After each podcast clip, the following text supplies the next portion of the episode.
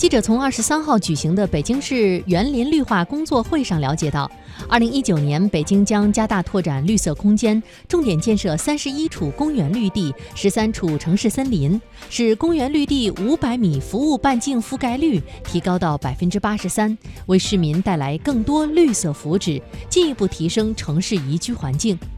为了拓展城市绿色生态空间，北京还将会有效利用面积较小地块，为市民再新建五十处口袋公园和小微绿地，并启动两百公里健康绿道建设，屋顶绿化面积也将达到十万平方米。